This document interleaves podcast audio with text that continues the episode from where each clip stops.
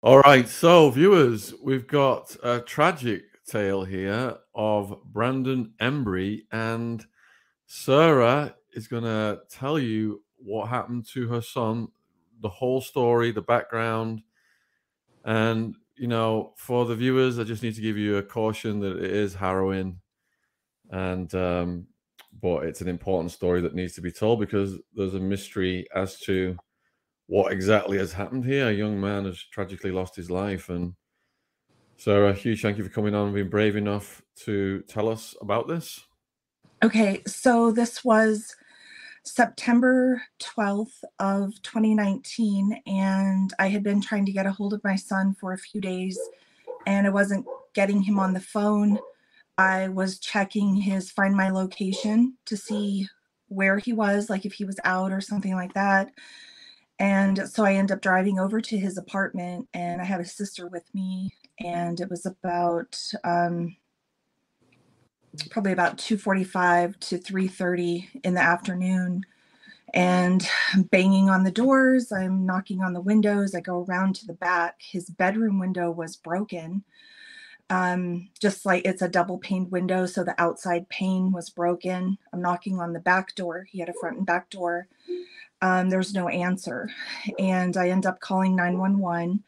They call the they have me call the property manager to have her bring over a key and they unlock the door. They go in. We were not allowed to go in.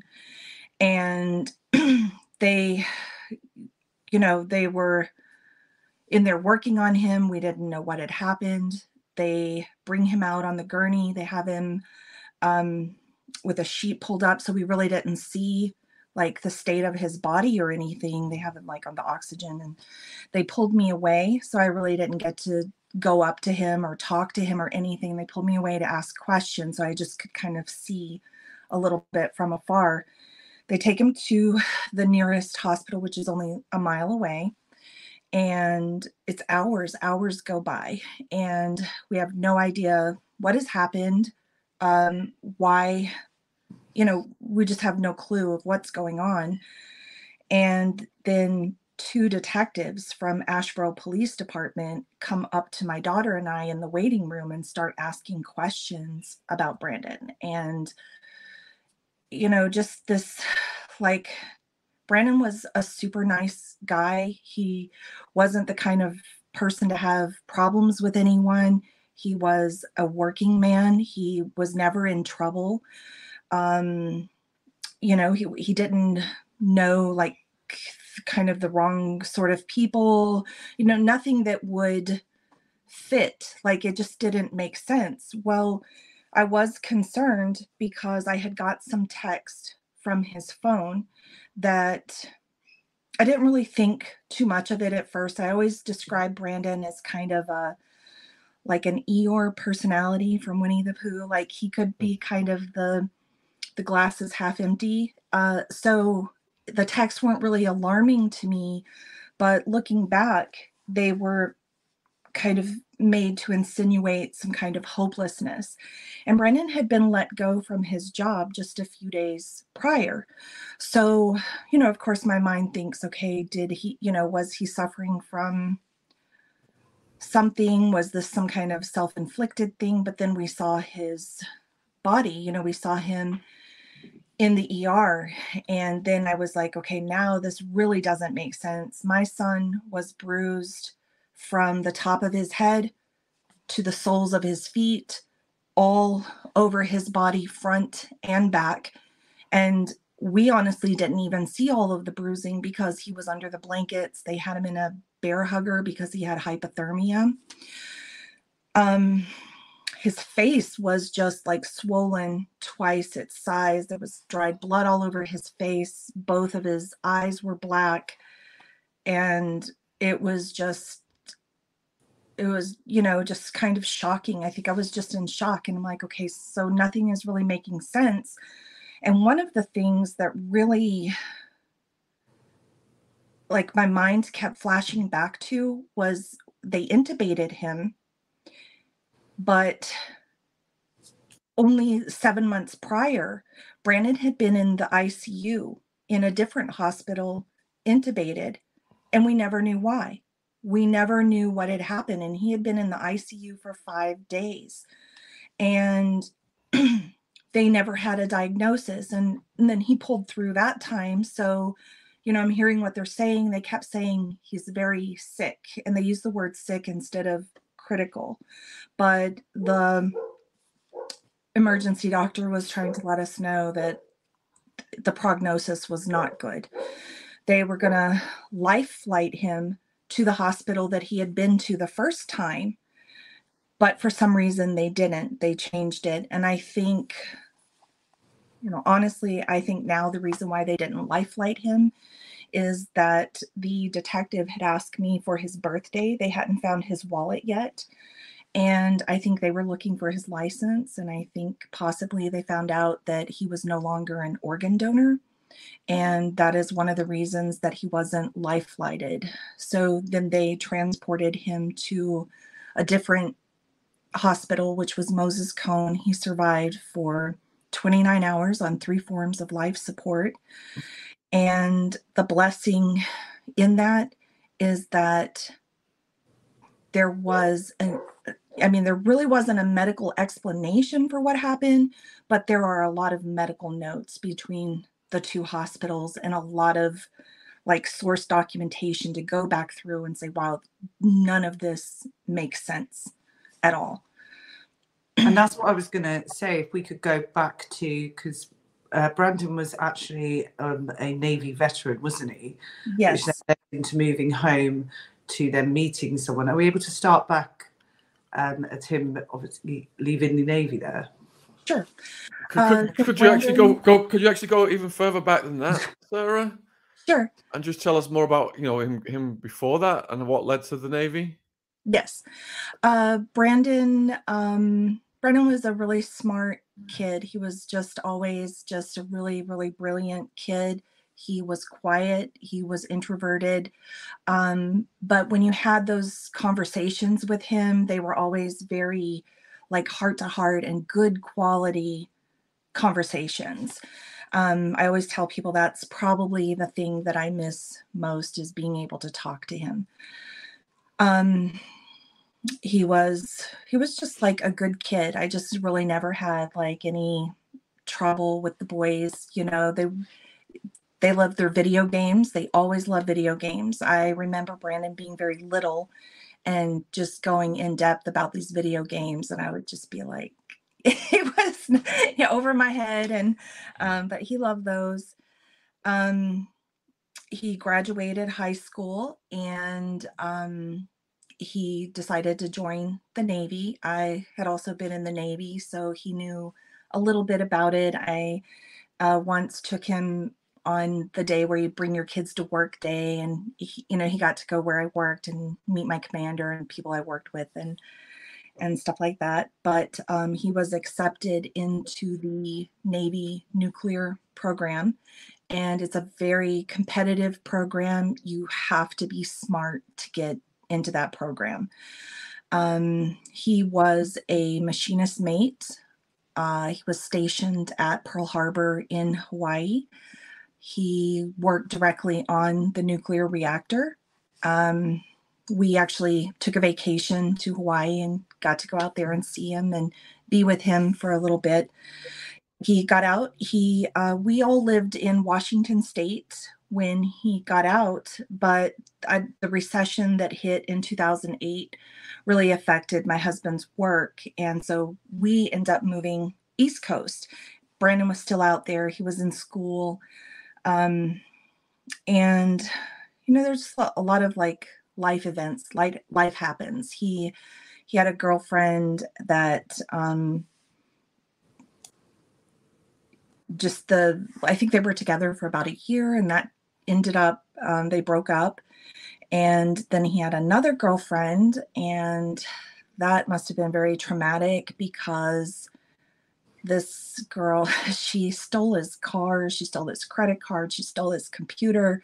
I mean, she really put him through it. And, um, you know, just as a mom, I just had that feeling like, you know, well, hey, why don't you come out here, move near us so we can be near you. We'll be here for you.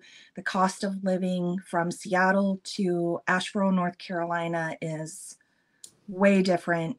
Um, I just thought it, you know, might be good for him to be close to us. So he moved out here at the end of summer in 2018. Uh, he got the apartment in Asheboro, and it was about a year later when I'm knocking on his door in that apartment. How often did you visit him? Um, this is going to sound odd, but I did not like it over there. There was something about it.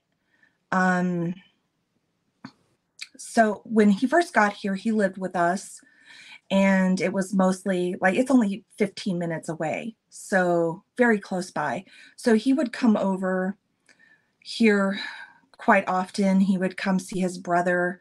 Um, our whole family had basically like moved here. They they ended up going back to seattle. My husband was just kind of back and forth to seattle.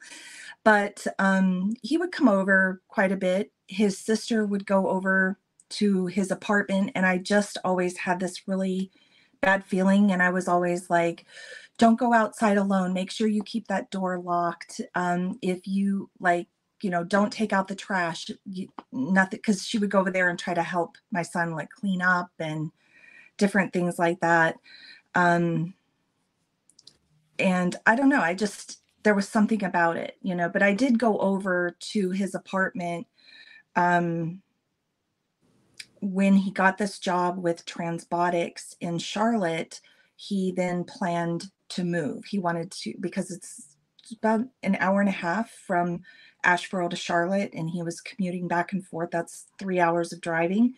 So he was planning to move closer to that job. So I had been over to his apartment quite a bit to help him pack. And so at that point, you know, I had been to his apartment, but you know, even he asked me if um, if I would want to come over while he was at work and get the rest of the packing done. And I was like, I don't feel comfortable being over here by myself. I, there mm. was just something about it. And honestly, like now I could go over there and I don't get that feeling. It, it's just a super weird thing. Was it was it the people that you saw there? Was it the area? Was it I think it was the area. It just it is a very expansive apartments. Um, I don't know. I just, I, you know, it was just a feeling and uneasiness, and I can't really explain it. When I would go there, it's mostly families. It's mostly families with children. Um, Brandon had a two bedroom, two bathroom apartment. Um, so the apartments were set up for families. Um, I would always speak with his neighbor that lived right beside him, you know, so everyone was friendly and nice. And I just can't explain it. It was just a feeling of uneasiness. I didn't like going over there. I wanted my daughter to be able to hang out with her brother, but there was just something about it. Call it mother's instinct. My next question yeah. is when did you start to notice things weren't quite right? Um well, I would say that there was a lot that was unknown to me. Um, you know, like as far as Brandon had met some females on dating sites. And, you know, if it's just like a date or a hookup, I just really didn't want to you know hear about that of course i want to hear if if he's met someone or if there's someone serious and he never talked to me about any of these females in his life but he would talk to his sister about that. So there was a lot that was unknown. Um, and, you know, I do know from being there and packing up his apartment, I do kind of know the state that everything was left in and where the boxes were. I be I packed those boxes myself. Um, but you know, going back to that time that he was in the ICU, um, that was just never explained. And I said, Brandon, I think you need to get a lawyer. I think you need to, you know, have this looked into because, you know, you were intubated almost a week and you have no reason of why. It just didn't make sense. And he did see, he did see an attorney, but they were, more of the mindset that they were looking for cases where the person had died, which is very eerie because then Brandon does end up dying, you know. Yeah. Um, What what what was his health, his mental state and physical health in the summer of 2018? Uh, when he first got here in 2018, he was good. He was, you know, I think he was really glad to be near family. Um, he loved the dogs. He was always great with the animals. He was, um, you know, he was always the person that I would ask to dog sit for me. Um, he was just really good with them. He, you know, he was in a new place, so he was wanting to meet people, make friends. Um, you know, which I commend him because he was a more introverted person. So that was probably a little bit harder for him. But he would get out there and, you know, as a 30 year old man, he would go to, um, you know, the local pub and hang out and, and try to meet people. And he did. He met, you know, he met a few people. Um, but he did a lot of working. I think he spent a lot of his time at work. One of the first jobs that he had, he worked for a welding company that was like a temporary, but then when he accepted like a like a career position, he was actually traveling from North Carolina to Texas. So there was a a lot where we didn't see him because it would be 2 weeks on, 2 weeks off. So you know, we would just kind of see him in between. Um and honestly like that year it just in some ways it seemed like it went by really fast but his his health um you know it started with the ICU which was really odd but I just didn't put it together. Then about 2 months later he called and he said that his work insisted that he go to the ER and he said he was fine. They just thought that maybe he was sick. And I think what was going on with his health was also affecting his like short-term memory that he was falling unconscious but i don't think he really realized everything that was happening. So it was more when i go back you know after he's passed away i i um, request all of these health records and i'm just like reading through everything and the account was a little more specific. Like he was falling unconscious at work and when I talked to him, when I picked him up, and that was April, um, it was more like he said that he wasn't feeling well and they made him go get checked out. Like, he, I don't even think he remembered blacking out. No, because that was it. I seen in one of your previous interviews that he started blacking out at work, if I'm correct. Yes. Yes. And Yeah. so was that the first time he ended up in ICU? Uh, February was the first time he was in ICU, and that was for five days that he was in the hospital. Two months later, then he was at a different job, and he and this one was in Asheboro, and he starts blacking out at work, and apparently, I think he fell, and then they got him to sit in a chair and he fell unconscious again and they called an ambulance and they took him to the ER um but it was like he just didn't have a full account of everything that was happening. So this is now two times that he was falling unconscious um 2 months apart. Then another 2 months pass by he goes to urgent care and he's complaining of headaches severe stomach issues, nausea, vomiting. They test him for Lyme disease, um, trying to figure out like really no answers. There were just no answers of what was going on. Then in August, I get text from his phone that he's throwing up for two days, um, that he's very ill.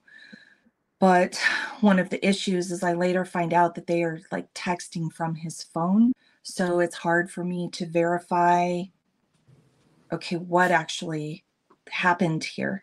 And I want to say August 17th, I'm getting these messages that he's just extremely ill. But then I go through the bank records and I'm like, well, there's a bank transaction in Charlotte.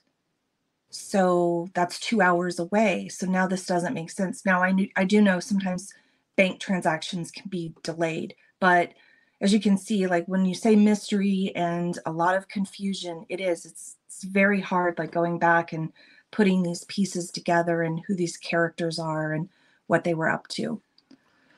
So uh, prior to 2018, what were his health records, his medical records? Brandon was someone who hated to be sick.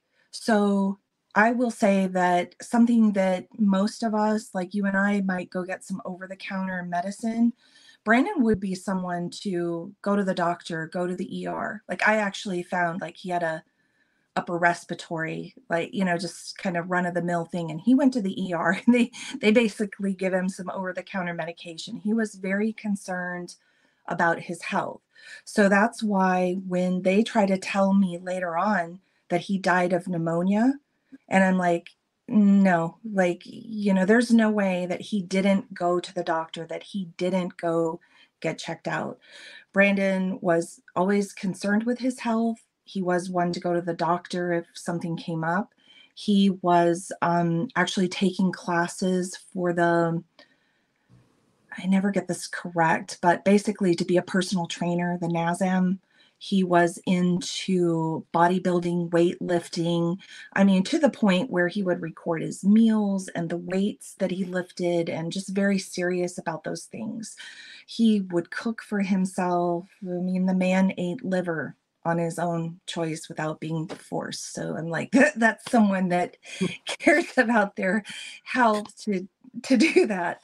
Um, but he he was concerned about his health and you know this this just didn't fit. And it was only really later like looking back that i can put these pieces together. Um i i do remember that when i was helping him pack up he complained of feeling tired all the time. He said he just felt so tired. And when um he came over, I called him one day and I asked him to move something that was very heavy. But I noticed he was kind of struggling with that. And I thought, gosh, you know, he's so strong. Brandon is so, so strong uh, with all that, you know, weightlifting and everything.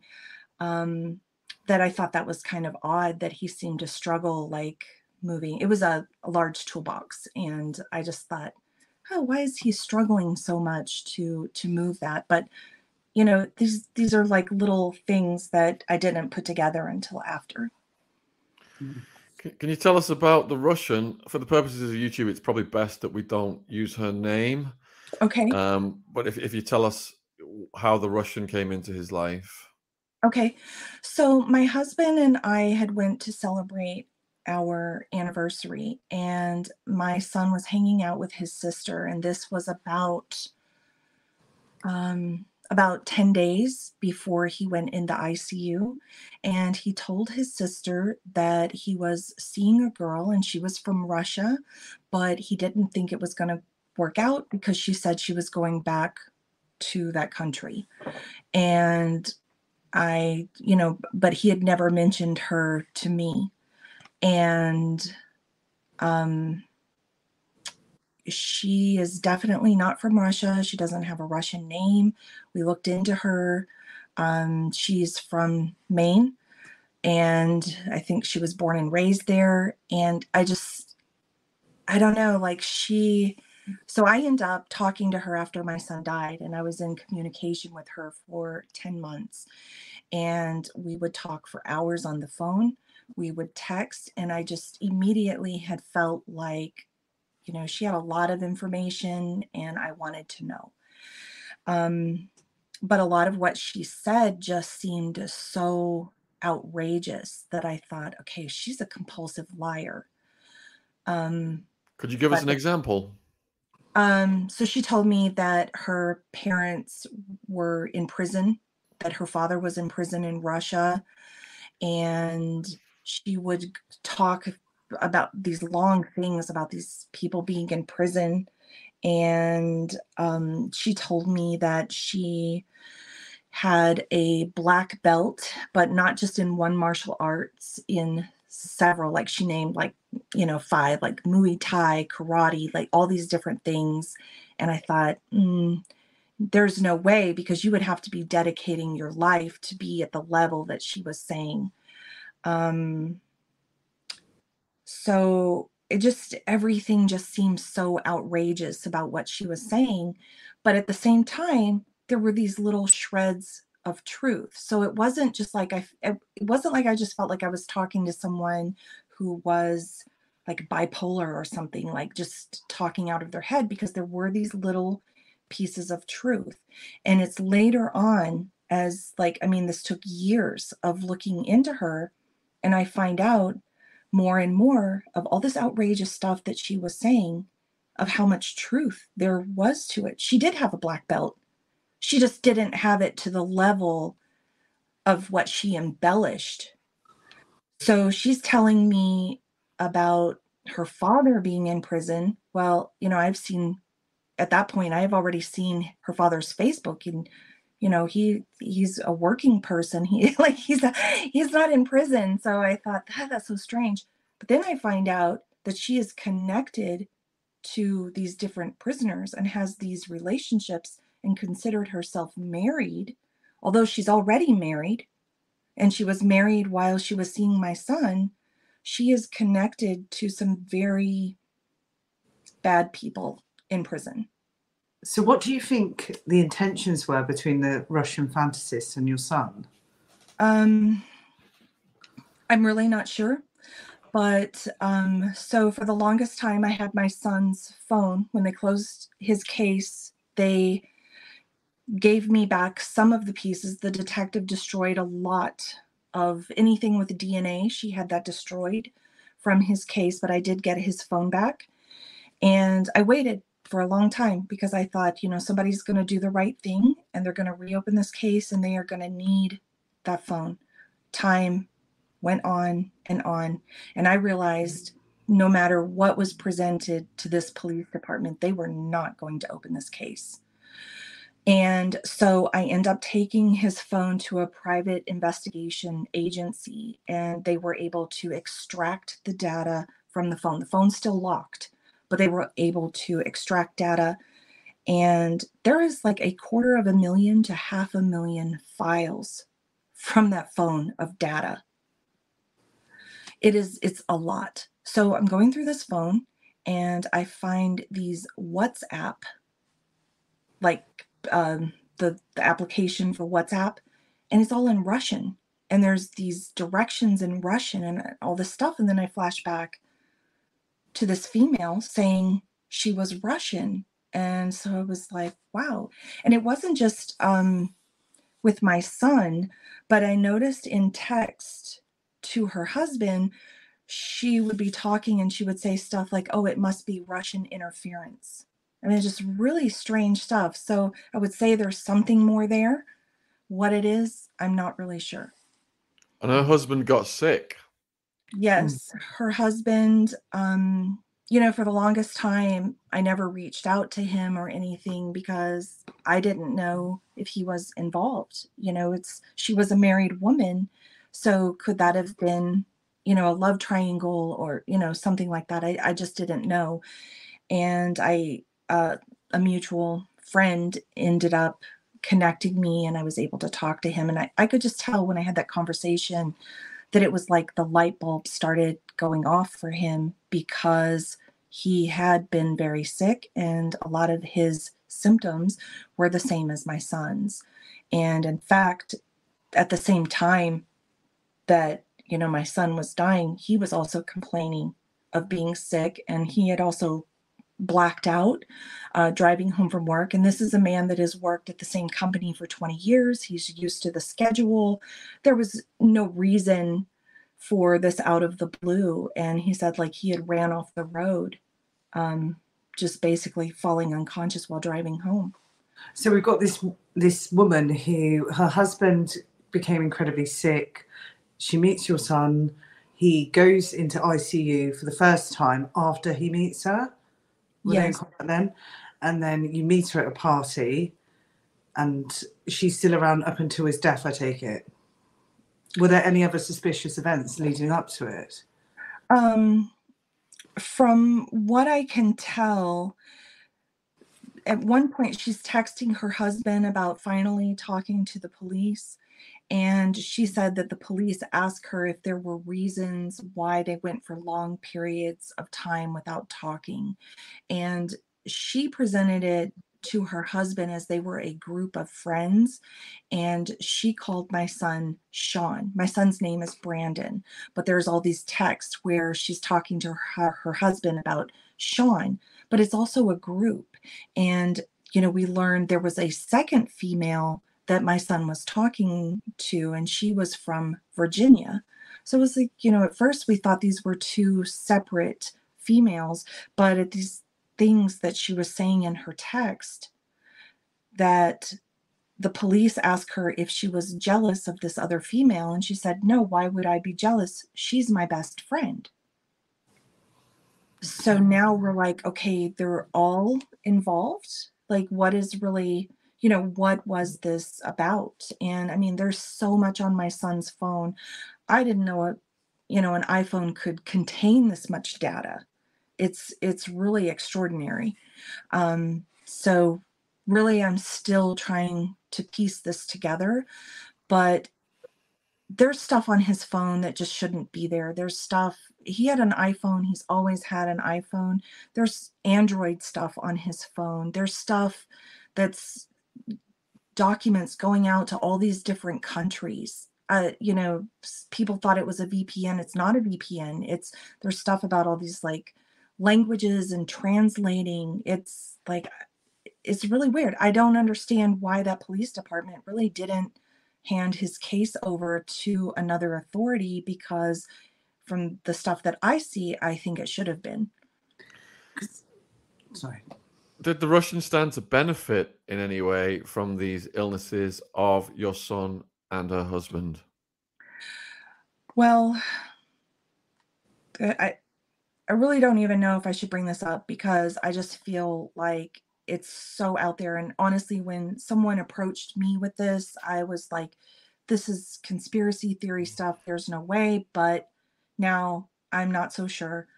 But I had a nurse contact me and she said, You need to check into organ.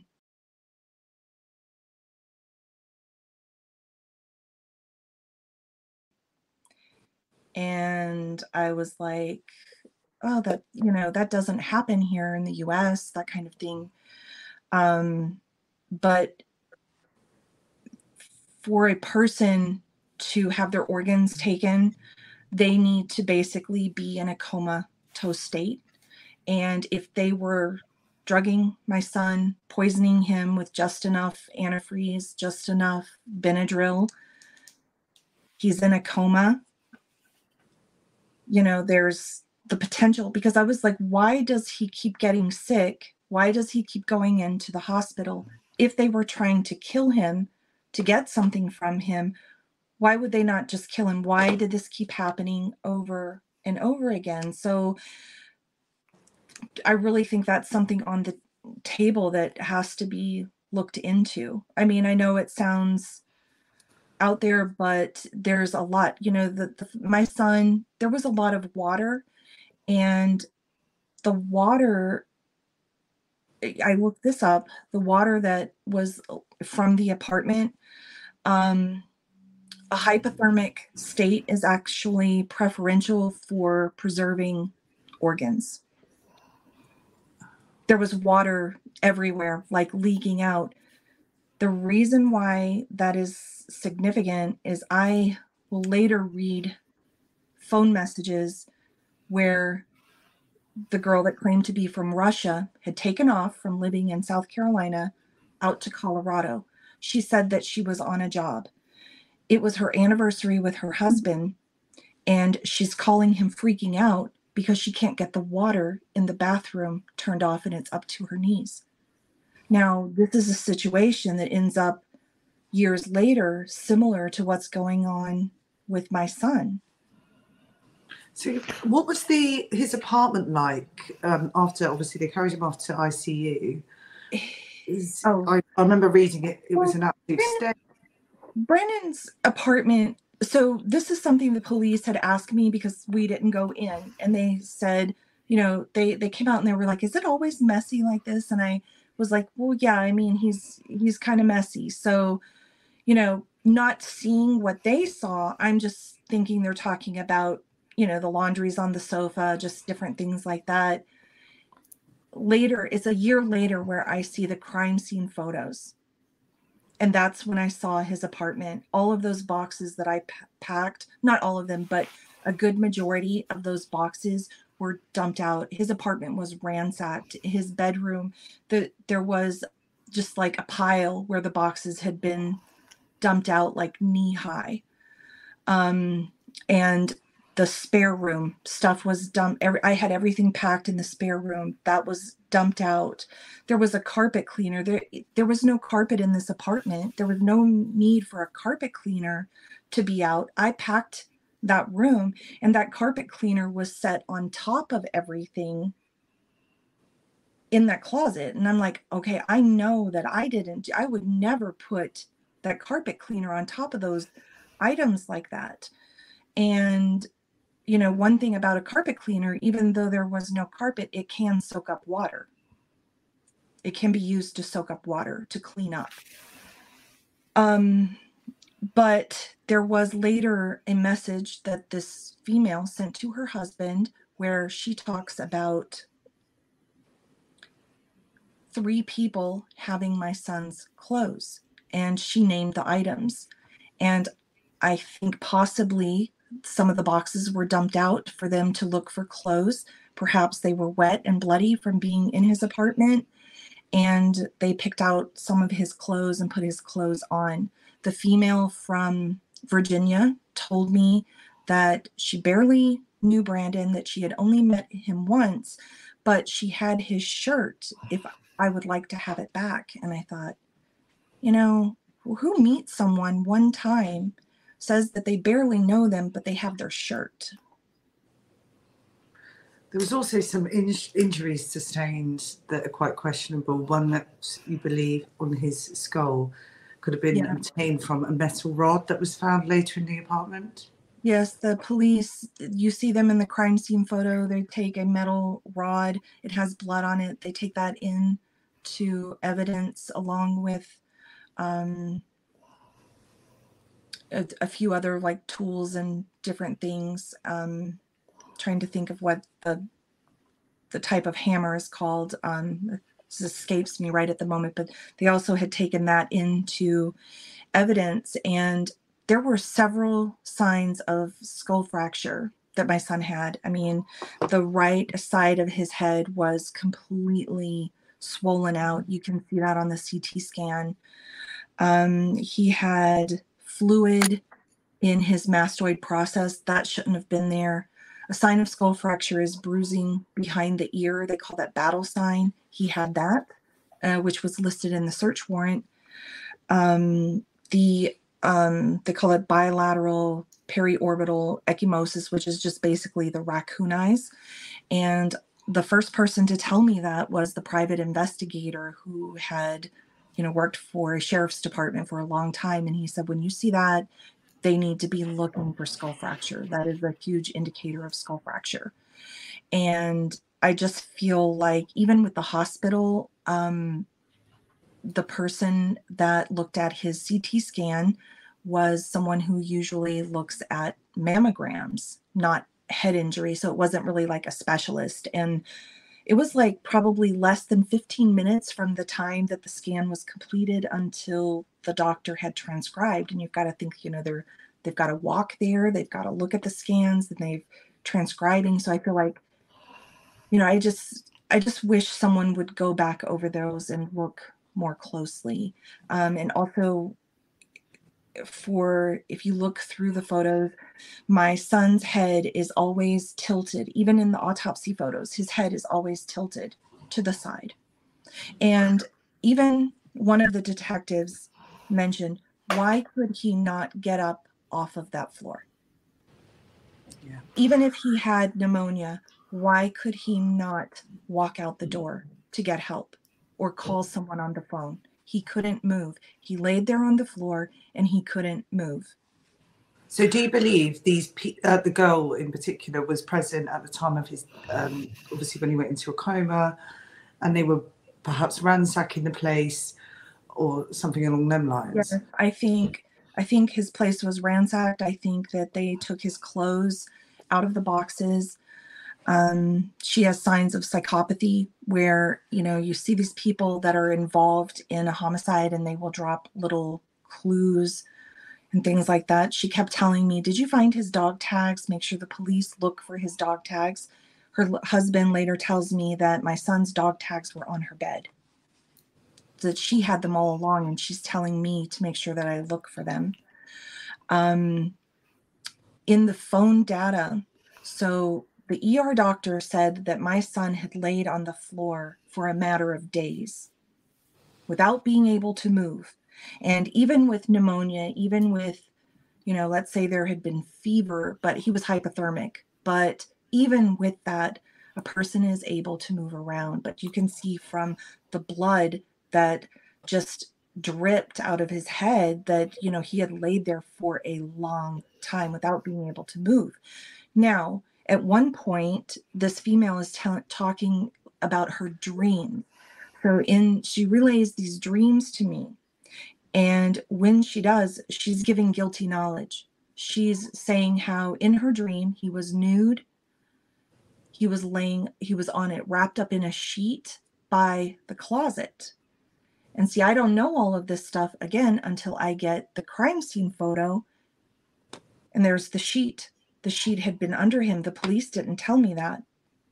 So I didn't know any of this until the crime scene photos. And he was by that closet. So she tells all this stuff through these dreams. And, you know, this is basically her just describing the whole crime scene. Um, the strange thing is there's blood all over the bed, but the sheets, the comforter is under the bed, soaked with water, and the sheet is under his body. And she talks about them moving him.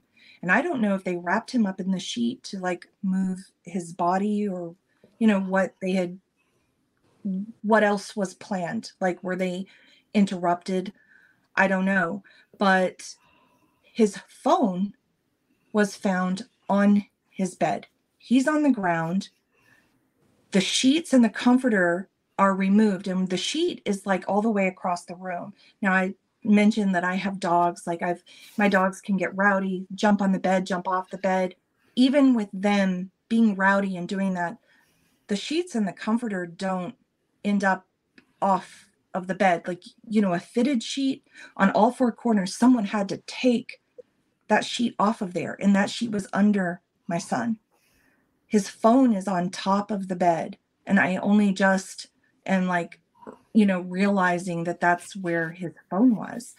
And they took his phone the detectives took his phone before they even took crime scene photos. So that's why i didn't know where the phone was um, I go through the phone data. So, you know, now that like years have passed and I'm going through the phone data, and his phone had connected to Wi Fi about 12 hours before I show up at my son's apartment.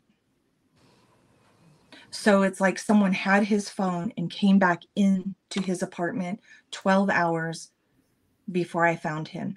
And the ER doctor said that he had laid there for days and that blood had been there for days. So my son wasn't up walking around being on his phone.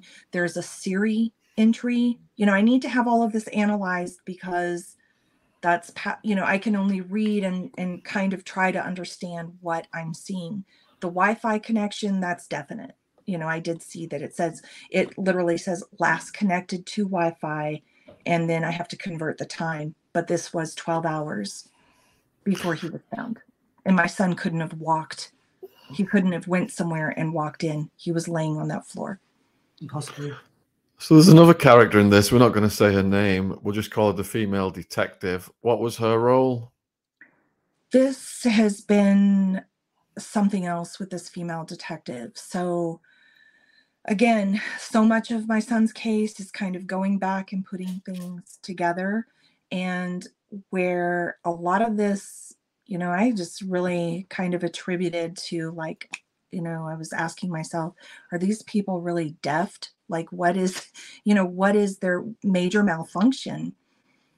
Um, but then I go back and I start piecing all of this together with this female detective, and it is really obvious that from the start, she was sabotaging the investigation. So, pardon me, just a quick second. Um, so, one of the things was my son had a deep cut across his wrist. And again, I said my son was someone who would go to the doctor. There's no way that he would have this cut. Now, in the autopsy, they call this a superficial cut, but I've since learned everything is superficial unless it's detached with medical examiners. But for you and I, I mean, this is this was deep. It's where you know all of the skin was cut down to the layer of where you could see like the adipose tissue like kind of coming out. Yeah it was gnarly. And it was so bad that the male detective took a photo of that himself like on his phone which then he showed to my son. And the female detective was trying to tell him that that was an old cut that it wasn't involved. And i'm like there's no way someone would get a cut like that and not go get stitches um, so i thought that was very strange i'm looking through the crime scene photos and where there is this large blood stain of my son's head where he had been laying, the female detective puts a box on top of it and is standing on it. And it's like, okay, you don't even know if your crime scene photos have come out. You don't know if you're going to have to come back to that. So it's almost like she was trying to soak it up or something. I I just feel like even a child would know not to do something like that. So I just found out recently that this female detective has only worked on two death investigations, two, and she's been a detective for a long time. She went to the autopsy along with the criminal investigations person who took the crime scene photos. When we call her over to the apartment, the first, it was the main detective that was the lead on my son's case and this female detective was supposed to be his partner. So she comes over as well. She comes in and she lets my husband and i know that she drove cid to the autopsy but that's it. That's all she did was drive and i don't know it was just kind of an, an odd remark, but I later find out that that is not true because when I talk to the forensic pathologist, the only person that she mentions talking to is the female detective. And the male investigator that took the crime scene photos, his name is spelled wrong on the autopsy. Because I was like trying to find him for two years because I wanted to ask him about questions about the autopsy because the autopsy is just as bizarre as the investigation. I'm like, this stuff doesn't make sense. And I wanted to talk to him. And then I find, you know, they've they've got the wrong name. I'm like, how how do you get the wrong name on an autopsy? What if that had to go to court? And you know, it's because it, it got ruled as an accident. What was it? Self-inflicted death, um, pneumonia, pneumonia the, and the self-inflicted wounds, wasn't it? I mean, yeah, how was it not opened as a homicide case? Pardon? How was it not opened as a homicide case? The male detective who worked for the police department was investigating as a homicide but he kind of seemed like a lone ranger with in this department it was like everyone else seemed to want this closed and done with i just felt like you know, I, I couldn't understand. I'm talking to this female who says she's Russian on the phone. She's telling me all of this stuff. They found Benadryl in my son's system. She knew about that. I've got these things recorded. I'm sending it to the police department. I went into the police department to talk to them like, you know, this person sounds like a psychopath.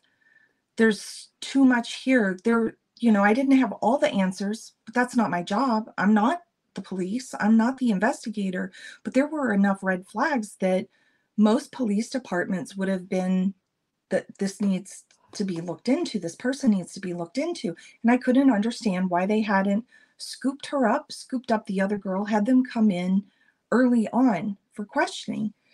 And I end up calling the police chief because I'm thinking, like, okay, he needs to talk to his people because they're really dragging their feet. They need to be looking into this. And he tells me basically, people die and we have to move on. And I thought, you know, I'm not hearing anything about like, we're going to make sure we check into this or, you know, nothing about the investigation. He's just at this early point. I don't even think the autopsy was back yet. I don't even think I had the results back yet. So neither did they. And he's telling me I need to move on. Usually, when there's a police cover up, there's orders from up top. And often cases, there's some kind of intelligence interest. With what you said about the Russian imposter and these language communications and things, do you think that there was some kind of intelligence operation going on here? I, well, it's hard for me to use the word intelligence with this police department, but definitely seeing some kind of cover up. I don't really feel, I think they closed it. I do think there's a cover up. How much they know, I'm not really sure of. Um, the male detective that was investigating, um, they did a search warrant on her phone, and the results were supposed to come back, and we never heard from him. They closed the case. Well, no, they moved the case from him to this partner, this female detective that had been kind of sabotaging it all along. They gave the case to her, who then will eventually close it. Um, he was supposedly moved from being a detective to traffic, and but I don't, I don't know because I can't believe anything from this police department. I, I can't believe anything they say.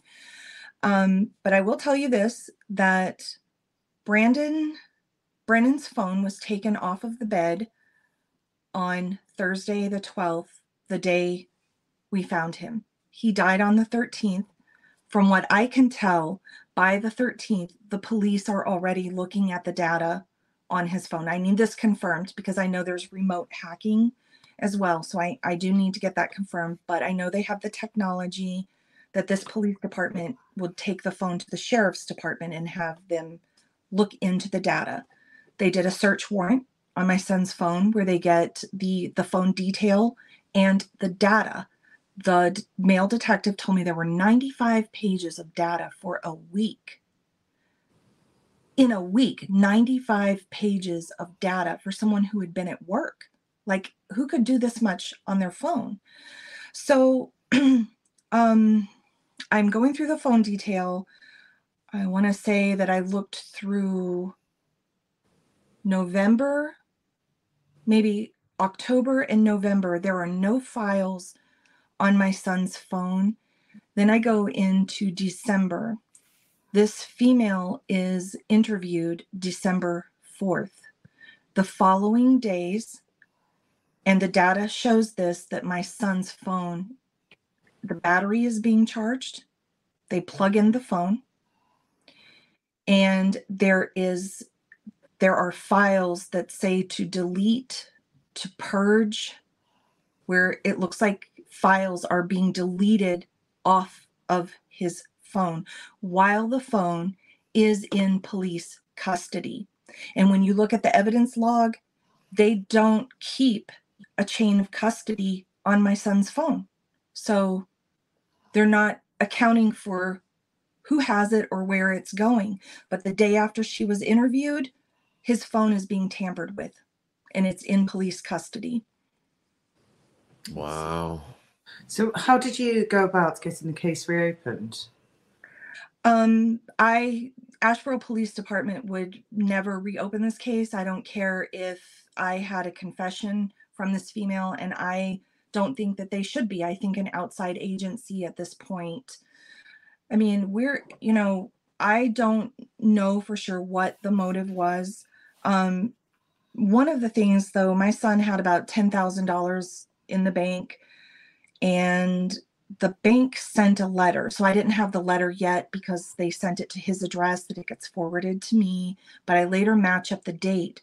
This female sends me a message that she was really upset because someone took a whole bunch of money of hers out of the bank. But she wasn't talking about her bank, she was talking about my son's bank. So she was able to see the money in his account. So I, I just think that's a piece of it. I think, you know, this took me a while too to understand when someone is a victim that there can be like multiple things going on, that they look at the person as a commodity and all the ways that a person that they can make money off of a person. Like I, I just really don't know what's going on with all of this, but there is a lot of stuff on his phone, and I think his phone tells a good part of the story.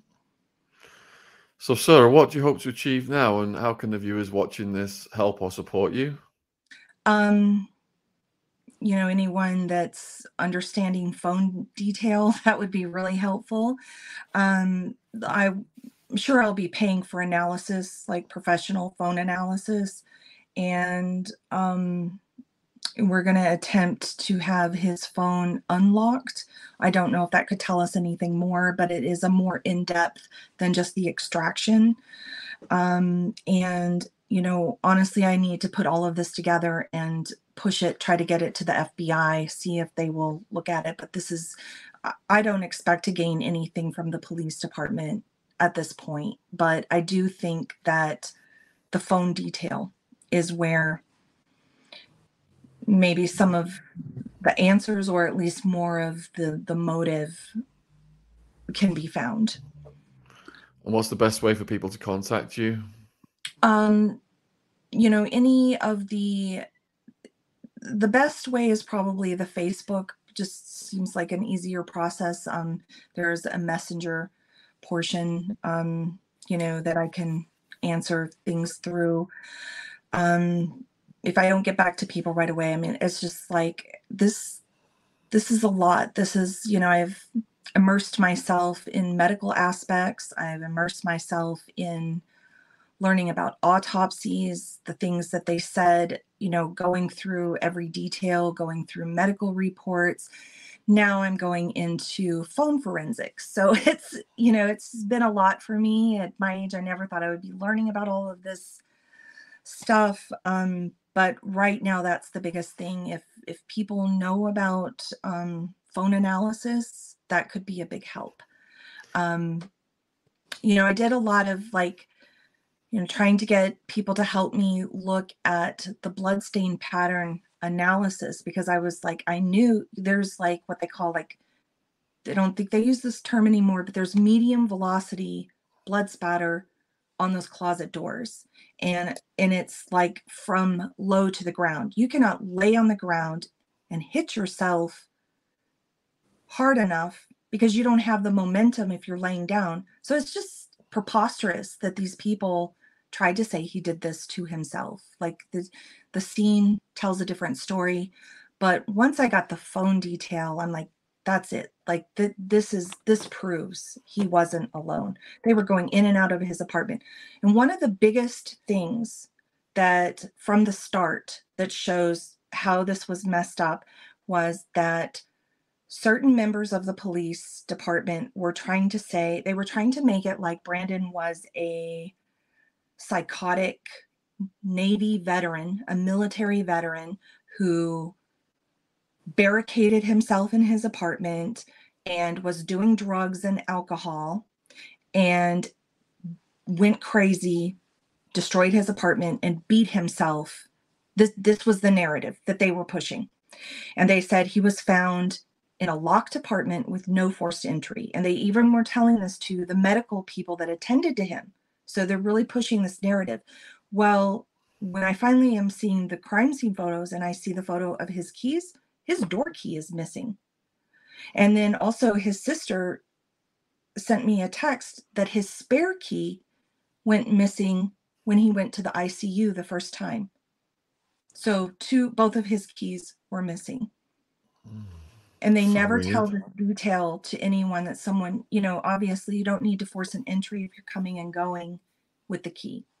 No. Wow. It's suspicious. All right, so we're gonna have hmm. all your links uh, in the description box below this video. So if, if anyone's watching this, if you f- think you can help Sarah in any way possible, those links will be down there. Please contact her. Uh, uh, he's 33 years old. Like this is just so. I can't imagine your pain and suffering, Sarah. It's it's horrendous. But hopefully, you know, more information will come to light and you can get some closure on this. And one of a big way to help is just to keep sharing his case, to follow his pages because it deserves answers.